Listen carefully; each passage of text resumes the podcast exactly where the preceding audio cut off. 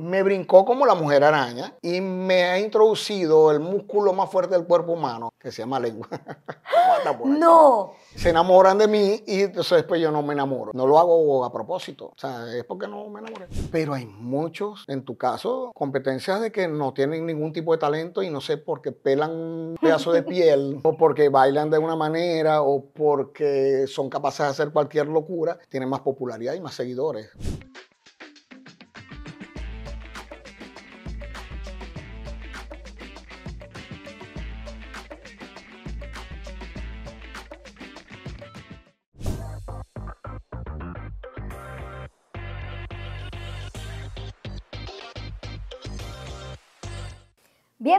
Al show de Canicoy. Miren, hoy se encuentra conmigo, miren, un personaje maracucho que quiero muchísimo y que estoy segura que ustedes también. Miren, es el rey de la salsa del género tropical, es un, es un señor, por favor. Vamos a darle la bienvenida a Nelson Arrieta. El señor de la música, bienvenido. Gracias, mi vida, gracias. Mira, Por fin. ¿Cómo estás? Por fin lo logramos. Lo logramos. Lo, logramos. Mira, Nelson, ¿cómo te sientes? Estamos grabando en Maracaibo, ya la edición Miami se acabó, a pesar de que Nelson vive en Miami.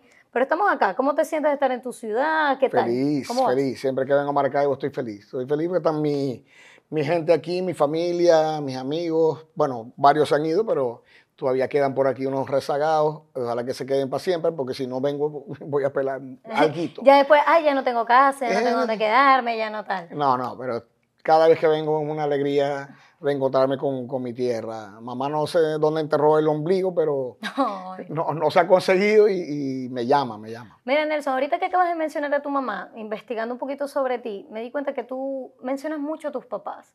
O sea, para ti son muy importantes. Ahorita ya no están en este plano, pero quiero que me digas cómo vives eso. O sea, tengo entendido que tampoco pudiste venir cuando estabas con esos dilemas de, papeles en Estados Unidos. O sea, ahorita, ¿cómo, ¿cómo estás con esa situación? ¿Estás tranquilo? Sí, bueno, yo siempre, eh, yo soy, no soy religioso de esos eh, pichones de iglesia, pero creo en Dios por sobre todas las cosas y y soy muy espiritual. Yo, yo creo que los que se van, se mueren solo cuando uno los olvida. Y mis padres y mi madre están presentes siempre, eh, cada día, cada día conmigo. Y mm, por no sé, cosas de papá Dios que, que no, no, se las juzgo ni, ni, ni las cuestiono, pero en los en las dos fallecimientos, en las dos partidas, yo no estaba aquí. Estaba en Estados Unidos. Con mi papá pude venir a última hora que llegué media hora antes de, que, de salir al cementerio. Y con mi mamá no pude venir por eso, por los papeles, porque no, no podía salir de Estados Unidos por la residencia. Pero, bueno, son lecciones de Dios y uno tiene que, porque Eso, eso que viviste tú lo vive mucha gente. Muchísima. A diario.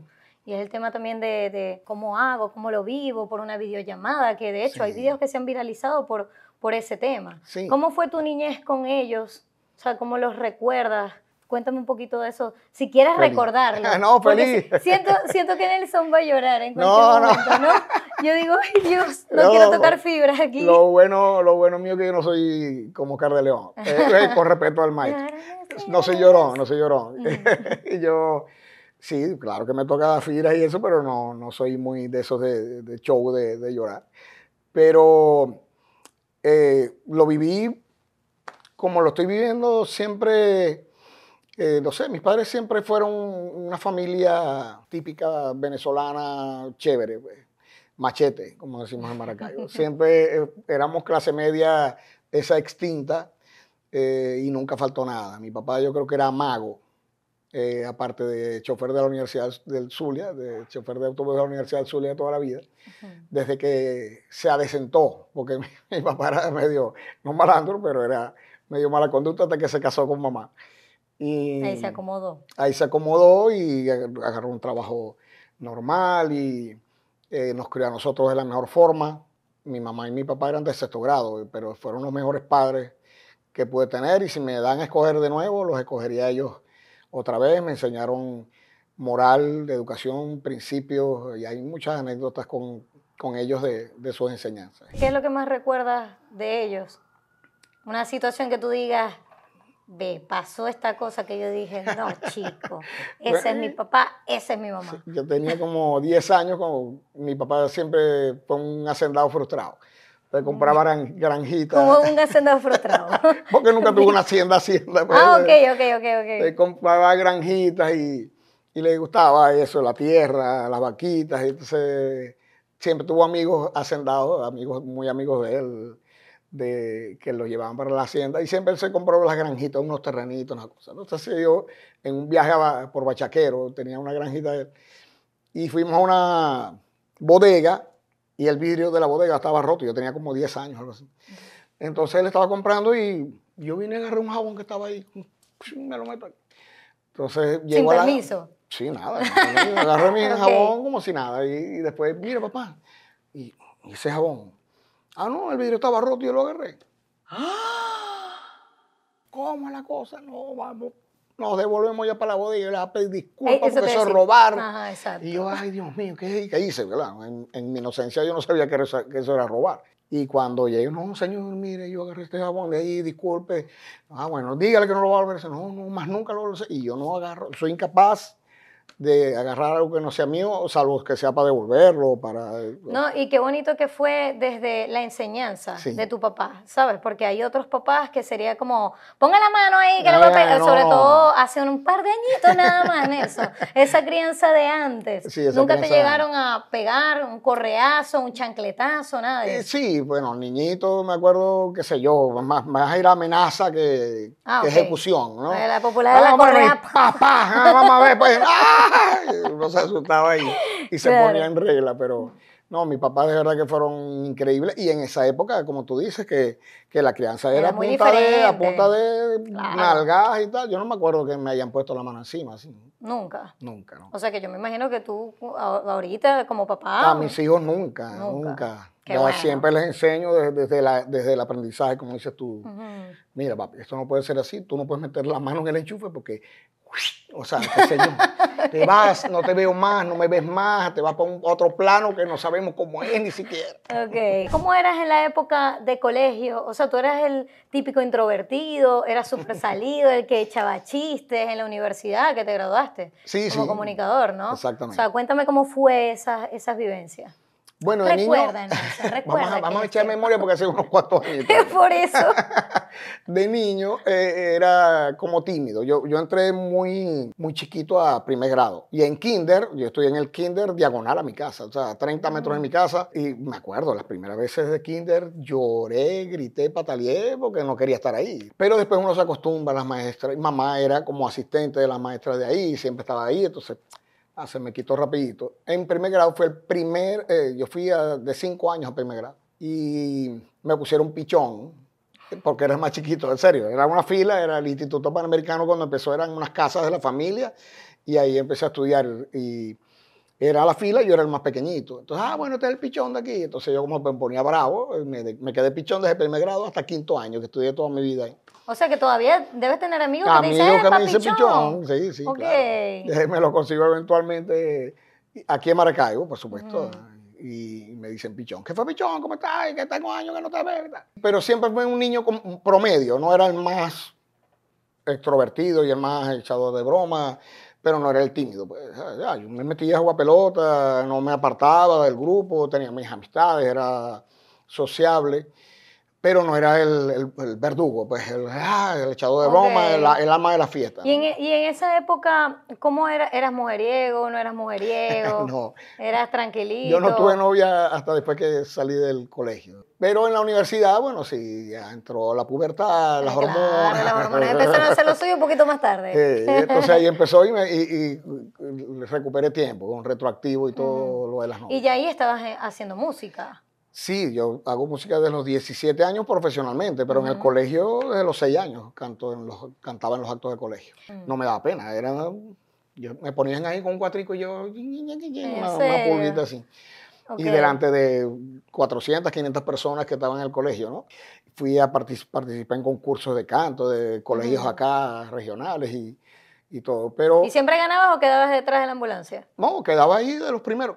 Si espera que nunca canté como para ganar o para y todavía no lo hago no lo hago así ni para competir eso es porque eres muy lindo como persona. Pero pero sabes por qué te lo digo porque yo me imagino el colegio diciendo ay Nelson cuando estaba aquí sí cantaba no eso era un muchacho tú sabes que después la gente se, se congracia con eso. Por eso te digo no sé si habrá trofeos o medallas en tu colegio no sé el colegio desapareció hace muchos años y, ah, okay. y no sé quién guarda esos recuerdos ¿no? una vez me he conseguido hijos de, los, de los profesores, de los directores del colegio y eh, me cuentan así que ellos recuerdan que había fotos mías en la oficina cantando. Yo nunca. Vamos a buscar una foto de, Nelson chiquito. Si los consiguen. A ver. Videos, sí, estoy seguro que no había, porque esa época era blanco y negro. A menos que consigamos una cinta que. No Sin alucinaciones personales. Mira, no, es que yo te esté llamando de una manera. De ninguna manguera. No, manguera, olvídalo. Mira, vamos a avanzar con esto. Esta es parte de la dinámica. Ajá. Esto es la primera pregunta, Punch. Entre Luis Fernando Borjas y Ronald Borjas, ¿quién crees que tiene más talento? Debes elegir uno y justificar tu respuesta. Dale, pues. Eh, ya sé por qué se llama la pregunta, porque deja uno ponchado, ¿no? Pues exactamente. Eh, esa es la intención. Eh, no, me voy por, por Ronald. ¿En serio vas a responder eso? ¿En serio? Sí, no, y Luis Fernando lo debe saber. yo, yo, lo digo a todo el mundo. Ah, sí, pero échanos el cuento. O sea, ¿cómo así? Bueno, con Luis Fernando yo compartí muchos años en Guaco y sé que tiene mucho talento y canta muy bien. Eh, pero es cuestión de gusto. O sea, no es que él cante mal o peor que Ronald o mejor que Ronald. No, a lo mejor canta mejor, pero para mi gusto me quedo con Ronald por, porque compartimos muchas cosas. Eh, estilos no, porque cada uno tiene su estilo y su forma de cantar y su tesitura y su timbre diferente. Pero me encanta cómo canta Ronald, cómo interpreta Ronald. Para mí Ronald es un intérprete natural, como me han dicho a mí que soy. No, una eh, gente que canta bonito. Sí, pero que no solamente cantar, sino la interpretación. Cuando tú interpretas, es como si compras un Mercedes-Benz y le empieza a poner periquito, ¿no? Y le empieza a poner una falquillita y una calcomanía. Llega un momento que si le ponen muchas cosas ya deja de ser un Mercedes-Benz porque no tiene gusto. Claro. Entonces, cuando tú cantas, la interpretación es lo que da el gusto. O sea, tú le tienes que imprimir tu gusto a esa interpretación. Si te excedes de eh, adornos, desluce. Claro. Entonces, es la medida justa de, de los adornitos que el cantante e intérprete le pueden meter. Bueno, señores, Nelson ha respondido, así que vamos a darle aplauso. ¿Qué vamos a hacer? No, la amenaza esa de la comida fea. Yo voy a responder a todo lo que me pregunte, todo. Muy bien, muy bien. Cuando tú escuchas a alguien cantar, ejemplo, ahorita, en la actualidad, tú escuchas a alguien y tú dices, ¿por qué la gente lo venera tanto si canta tan mal? ¿Lo has pensado? Esa es una reflexión diaria y vas a ver varias veces al día. Desde que me despierto hasta que me duermo. Es una cosa loca lo que está pasando en el mundo. No solamente con el canto, ¿eh? y no, hablo de la música porque es lo que más conozco y, lo, y es mi mundo, pero en todo, en todo. Tú, yo sé que tú eres una chama preparada, estudiaste, eh, tienes un talento natural, eh, tienes eh, todos los elementos que hace falta para ser una buena animadora, conductora, entrevistadora, comunicadora social integral, pero hay muchos en tu caso, competencias de que no tienen ningún tipo de talento y no sé por qué pelan un pedazo de piel, o porque bailan de una manera, o porque son capaces de hacer cualquier locura, tienen más popularidad y más seguidores. Claro. Eso es injusto, ¿no? Porque llegó un momento, y no por mi edad, yo estoy seguro que, hay mucha gente que piensa joven, que piensa igual que yo, que la meritocracia se jodió. ¿Se puede decir jodió aquí? Sí, claro. Se, se volvió porque no todo el que tiene méritos ni talento verdad, de verdad y preparación de verdad es el que tiene éxito. Es que aparte, al menos en tu eh, nicho, que es la música, por lo menos supongo que cuando tú empezaste a cantar no tenía tantos filtros la voz, digámoslo así. No tenía no nada. existía nada. Esa, ponía un efecto ahí, si desafinabas estaba desafinado. Exactamente, ahorita cualquiera canta. Cualquiera. Y es, eh, es como daña el, el medio, por eso te digo que Tú como artista me imagino que debes decir, Dios mío, qué, ¿qué es esta mamarrachada? ¿Qué es esta mamarrachada? ¿Qué es esto? Bueno, es que es- se ha vuelto un- el negocio como lo más fácil. Como dijo ahorita en estos días Arcángel, si tú te mueves bien con un flow o te viste cabrón, ya tienes comida en, la- en el reggaetón. Eso me quedó marcado. Mira, a mí me dijo. pasó con un gran artista hace ratito que fue a Miami en, en noviembre. Un artista muy grande, que no lo quiero decir porque algún día quizás se sienta aquí, ese señor. Esperemos que sea así. Pero a mí me impresionó porque es uno de los artistas más grandes a nivel mundial. O sea, yo decía, voy a ver este tipo y yo soy, a pesar de que estoy segura que no tengo la educación musical como tú, soy muy crítica de lo que veo. Y yo y yo decía, este tipo es puro marketing. O sea, las redes sociales es impresionante cómo elevan a una persona de que es un dios en la música y cuando lo escuchas en vivo, lo ves en vivo, no es para nada lo que, lo que tú pensabas. Y a, mí eso me dolió. Yo decía como que perdí esa plata. Es Perdí así. esa plata. Por cierto, viene pronto a Venezuela. Ay, Ahí les doy un dato. Vamos a ver. Eh, la meritocracia, desde que se dañó la meritocracia, es por culpa de la tecnología. Porque antes el verdadero talento era el que sobresalía. Sobresalía el que cantaba más recho. Claro. No, no el que, el que tenía más marketing. Porque, ok, sí, había marketing de parte de los, los sellos disqueros, le hacían un marketing a ese artista y se hacía mundial, eh, mundialmente famoso por eso. Pero no era un producto, era algo real que se promocionaba. Sobre todo porque en ese tiempo era radio y televisión. Radio y y la radio no iba a colocar a cualquier loco ahí a cantar que llegaba. Que Exactamente. a- eran muchos locos los que tocaban la puerta. Sí, y sí. yo viví esa época donde la radio dijo, aquí vino María de los Pelotes.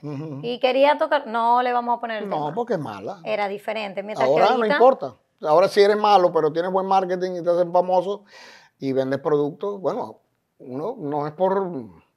O menos sea, no, no- bueno, sí, de- evidente- poquito. evidentemente lo voy a menospreciar, pero el cantante más famoso del mundo en este momento es el peor cantante del mundo en este momento. Estaremos hablando del mismo. Yo, puede ser. Lo hablaremos fuera del aire. a ver qué tal. Mira, Nelson, la conversa está buena, pero Ajá. quiero que avancemos con una dinámica. Esto se llama En tu mente. ¿Qué es lo más raro o alocado que te ha pasado con una fan? Me han pasado muchas cosas, pero siempre recuerdo, eh, apenas entrando a Guaco, como el segundo año así de estar en Guaco, había un evento que se hacía en la, en la Universidad Metropolitana de Caracas, que eran las Metrogaitas. Y la tarima medía, no sé, cuatro metros para arriba. Y el público, eso estaba full. Y me toca tocar, eh, cantar Sentimiento Nacional, que era la última canción ya para cerrar el show. Sabrosa. De pronto, una mujer araña, Spider-Woman, se, se montó en la tarima.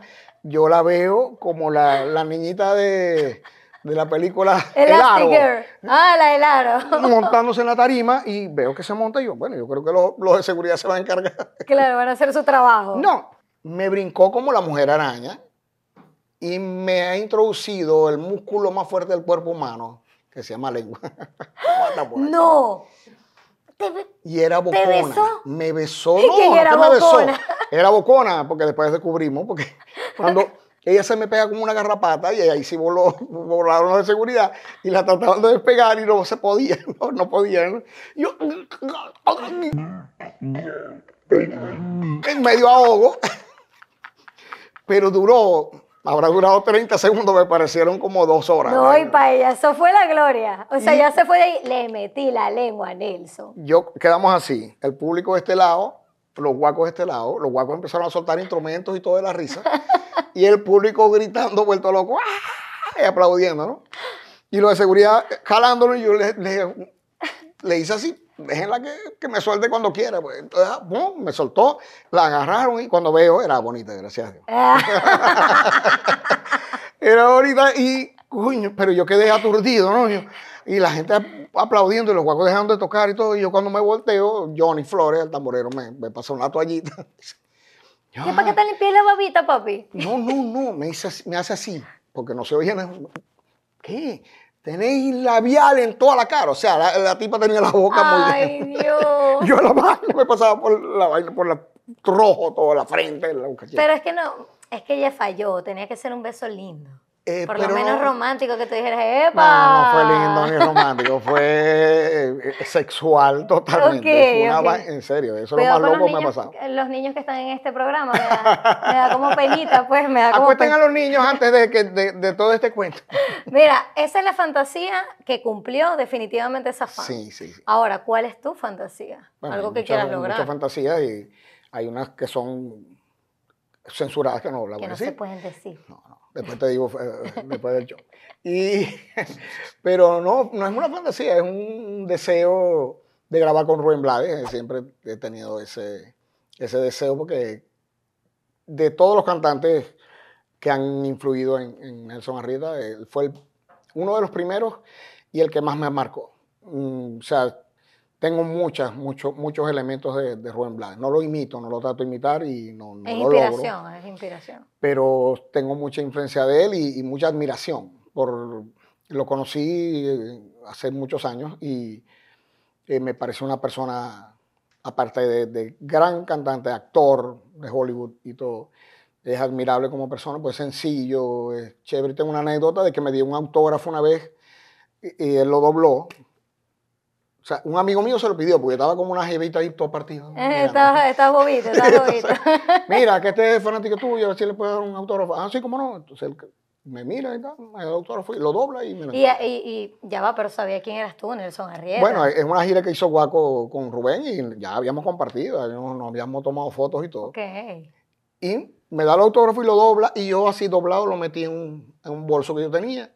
Y cuando revelo la foto, imagínense la época que se revelaban las fotos, voy a poner todos mis álbumes, porque hicimos varias giras con varios artistas y cuando voy a la Rubén Blades, voy a buscar el, el autógrafo Claro, para ponerlo de primero.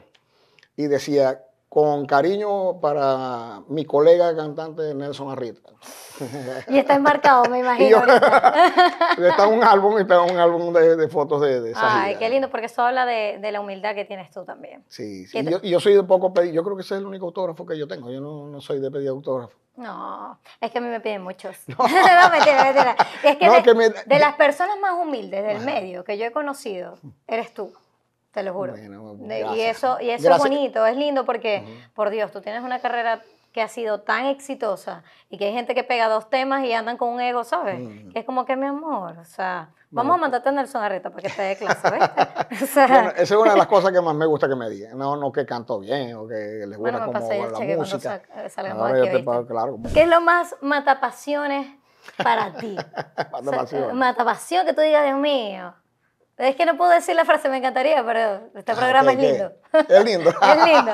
No puedo decir eso, pero. ¿qué es lo más Eh, matapasiones? Bueno, yo tengo un, un, un defecto radar. Eh, cualquier mal olor a mí me mata la pasión.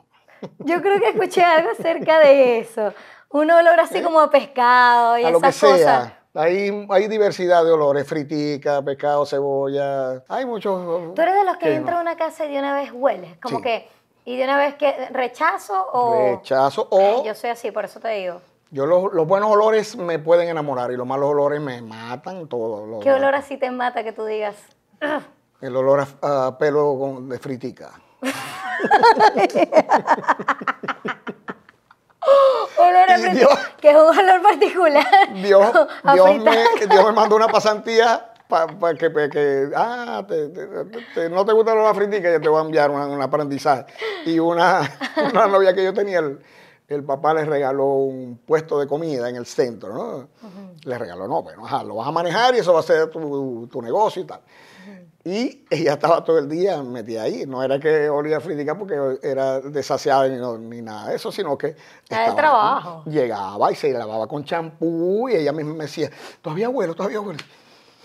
Mi amor, sí, todavía ¿Cómo te hueles". explico? ¿Qué? Pero bueno, va, va bajando y ahí...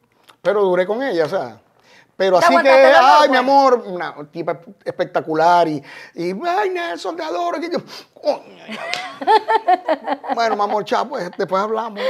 ¿Y, qué tal la chama? Bueno, olía fritica. Olía fritica, pero era bonita, no me acuerdo, era olía fritica. Olía fritica está en mi lado.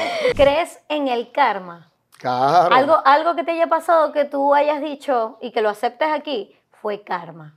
Algo específico no, pero eso existe. Eso, lo, que uno hace se devuelve. Lo que uno hace de buena fe y con, con toda la, la bondad del mundo se devuelve en, en cosas buenas. Y lo que hace uno, lo he visto, lo he visto.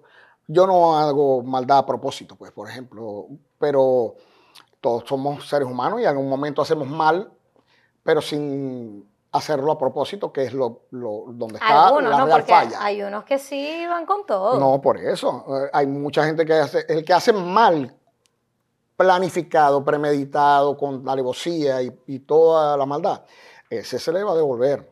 Los que cometemos errores, bueno, somos seres humanos y papá, papá Dios, ajá, pelate bola, ¿no? ¿Aprendiste? ah, no aprendiste, vamos a darte una lección más. Entonces, claro.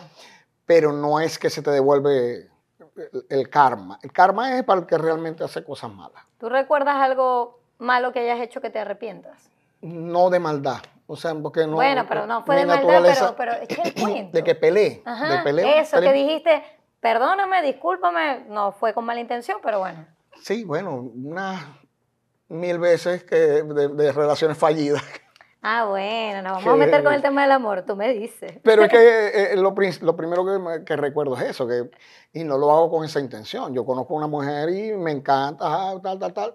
Lo malo es que, no, no sé si es que soy tan galán, tan galán, tan, tan galán como una campana, pero se enamoran de mí y entonces después yo no me enamoro. Es, esa, esa parte no lo hago a propósito. O sea, es porque no me enamoré. Ha pasado que me he enamorado, ¿no? Por supuesto. Pero Una sola vez, pero bueno. una, dos veces, de contar. pero la mayoría de las veces no, no se sostiene la relación porque no estoy enamorado y, y hago daño porque es inevitable. pues. Claro. Pero no lo hago para, Eres ah, bueno, voy para adelante y... No. El novio corazones. fugitivo, el novio fugitivo. El novio fugitivo, me gusta eso. Casi que el titular de la entrevista, el novio fugitivo, Nelson Arrieta. Mira, vamos a avanzar con esta siguiente dinámica. Esto es del 1 al 10. Nelson, esto es muy sencillo. El 1 obviamente es lo mínimo y el 10 es lo máximo. Yo te hago unas preguntas, son rapiditas y tú me dices el número, ¿ok? Si me interesa mucho sobre la respuesta, indago un poquito más.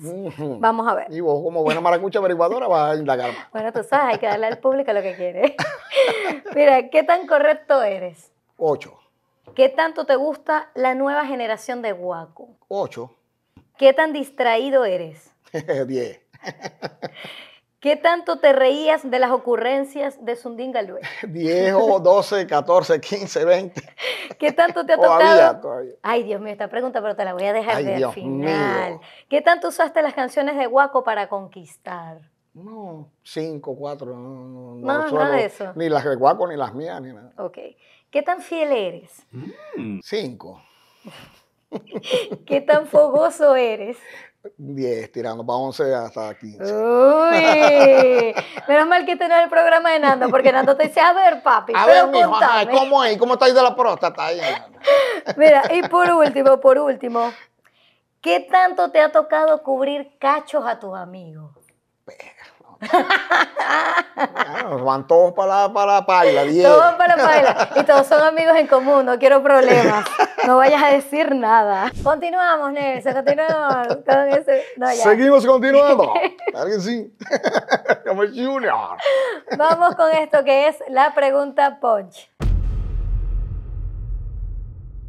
De todos los artistas de Guaco, músicos, cantantes, arreglistas, ¿quién no te caía bien y por qué? Queremos nombre y apellido. Sí. El manager Carlos Roja no cuenta. Ah, Eso sí te digo. Ajá, no cuenta. No, ya me tumbaste la, la, la, la respuesta. bueno. ¿Quién muy- pero ¿quién fue el remargullido que te dijo eso? Porque aquí hacemos el trabajo como es. Aquí hay una producción. Aquí, aquí, aquí hay producción. Aquí hay producción. No sé los demás programitas que hay por ahí. Sí, eso soy yo hablando. grillo a realmente. grillo. eh, Sí. eh, chica. Casi todos me caían bien, todos me caían bien. Ah. Carlos Rojas es un demonio de Tasmania, que, que- que el demonio lo tenga en su gloria. Bueno, todavía no se ha muerto, pero creo que lo tiene en su gloria todavía. Perro. O sea, déjame pensar. Alguien, alguien. Ay, no preparen la comida todavía, ya va, que tengo que dar con alguien, tengo que dar con alguien. No, traigan la comida porque es que de lo demás no me... abre la boquita. Esto me recuerda a Yanis. Aquí tienes una servilletita, toma. Ujú. Camarón con, Muy bien. con qué. Perdón. El programa es lindo, pero esto no. Bueno, tenemos que tener nuestras cositas, ¿no? No podía ser todo rosa. Estuviese ahorita haciendo otros programas de Benevisión. No le conseguí la vaina, pero era como una salsa de anguila con. Te digo. Quiero pensar. Eh, son- tiene tres cosas. O sea, es camarón con dos cositas más. Camarón con salsa thai y leche condensada. La salsa Thai era Ah. leche condensada. Nelson, una preguntita así, porque bueno, uno es chismoso y uno quiere saber. Tú estuviste muchos años en Huaco, 18 años aproximadamente. 16 años. Con, con un año sabático. Ah, bueno. Pasaron muchas cosas. ¿Qué anécdotas nos puedes decir que no hayas contado en una entrevista con Huaco? Yo me imagino que ustedes tienen más cuentos que Walt Disney. Los tienen. Sí, que no haya contado en una entrevista. Sí, sí, no me vas a echar cuentos ya repetidos. Yo entré en una época. ¿Tú nunca te has echado una? Nunca, Nunca. nunca. Puedes estudiar música todo lo que tú quieras y no vas a lograrlo porque no tienes talento, no tienes oído armónico, no tienes oído rítmico, no tienes capacidad para interpretar música. Bueno, para mí Jonathan Molly es uno de los que con los que grabaría cómodamente cualquier cosa porque sé que es un chamo talentosísimo.